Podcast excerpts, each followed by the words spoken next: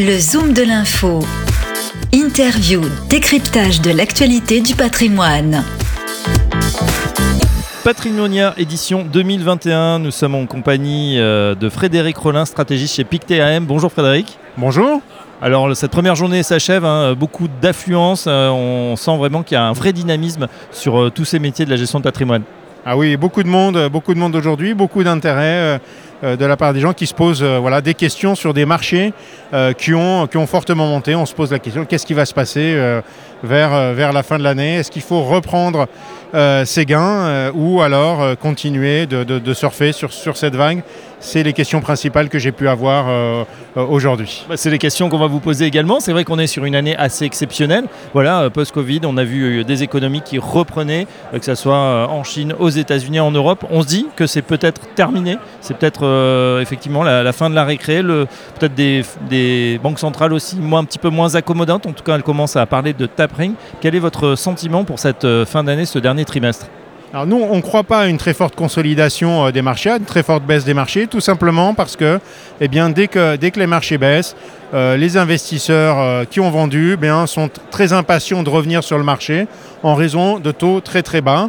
Et oui, la Fed, Banque centrale, va faire un tapering, mais au fond, les, obligations devraient rester sur des, rendements très bas. Et si jamais les taux remontaient un peu trop, eh bien, euh, la, Réserve fédérale devrait probablement ralentir, son tapering. Donc des taux bas pour longtemps, euh, mais peut-être des marchés actions américains un peu chers. Il faut plutôt pour nous regarder vers l'Europe, hein, sur lequel la croissance est en train d'accélérer. Les valorisations sont euh, plus amicales, j'ai envie de dire, un petit peu moins élevées que les actions américaines.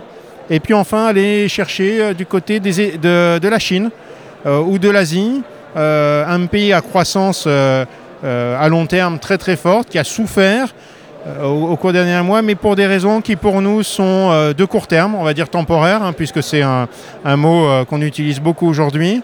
la Banque centrale chinoise est en train de retourner sa politique monétaire. La salve réglementaire est en train de se calmer. Les autorités chinoises sont en train de, mettre, je dirais, de, cercler le problème euh, d'Evergrande.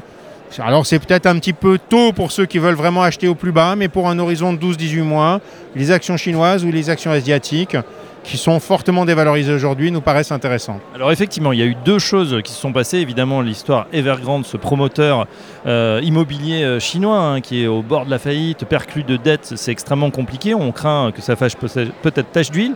Et puis aussi euh, les géants de la tech qui ont été mis au pas, on pourrait dire, par Pékin. alors on ne parle pas encore de démantèlement, mais on sent que bah, le parti a tapé du poing sur la table. Pour vous, c'est un épiphénomène ou c'est quelque chose qui peut, qui peut durer? Pour nous, euh, sur les, gens de l'Internet, c'est à moyen terme une excellente chose. C'est la mise en place de règles antimonopolistiques et de protection des données euh, qui seront efficaces, hein, qui permettront eh aux petites et moyennes entreprises de ce secteur-là de se développer. Hein, ne pas craindre qu'il y, ait un, monopole. Donc ça c'est bon pour la croissance, euh, bon pour la croissance euh, chinoise. Et puis enfin, euh, ces grandes entreprises qui aujourd'hui sont très établies peuvent mettre en place des plans de financement en connaissance de cause, en connaissant les règles. Alors il y a un coût à court terme, mais à moyen terme c'est plutôt, plutôt bon. Et puis pour Evergrande, bien pour nous Evergrande, ça n'est pas Lehman Brothers. D'abord, ça n'est pas une banque. la taille de la dette est, très, est, très, est très inférieure. Alors, le gouvernement va pour nous mettre en place une reprise des actifs d'Evergrande. On va voir comment ça se restructure. Et si jamais l'ensemble de l'immobilier est touché, eh bien, euh, pour nous, le gouvernement a les moyens euh, de circonvenir le problème. Et puis, on a une banque centrale aujourd'hui qui mène une politique extrêmement restrictive et qui peut aussi euh, dénouer les cordons de la bourse, qui peut assouplir sa politique pour remettre un petit peu d'huile dans le système. Donc, finalement, des autorités qui ont les moyens d'éviter une contagion à la Lehman Brothers. Euh, c'est ce, d'ailleurs ce qu'elles ont commencé, euh, commencé à faire aujourd'hui. Bon, donc finalement un point de vue plutôt optimiste, même s'il peut y avoir des à-coups sur cette fin d'année. Voilà, alors il y a des à-coups, il peut, il peut y en avoir. On voit bien que, par exemple, quand on a un retournement de politique monétaire en Chine, les, marchés ne réagissent pas au jour même. On attend de voir les effets. Donc on peut être encore dans une période de, de volatilité. Mais je dirais pour un horizon de gestion euh, de 12-18 mois, ça reste des valorisations qui sont intéressantes.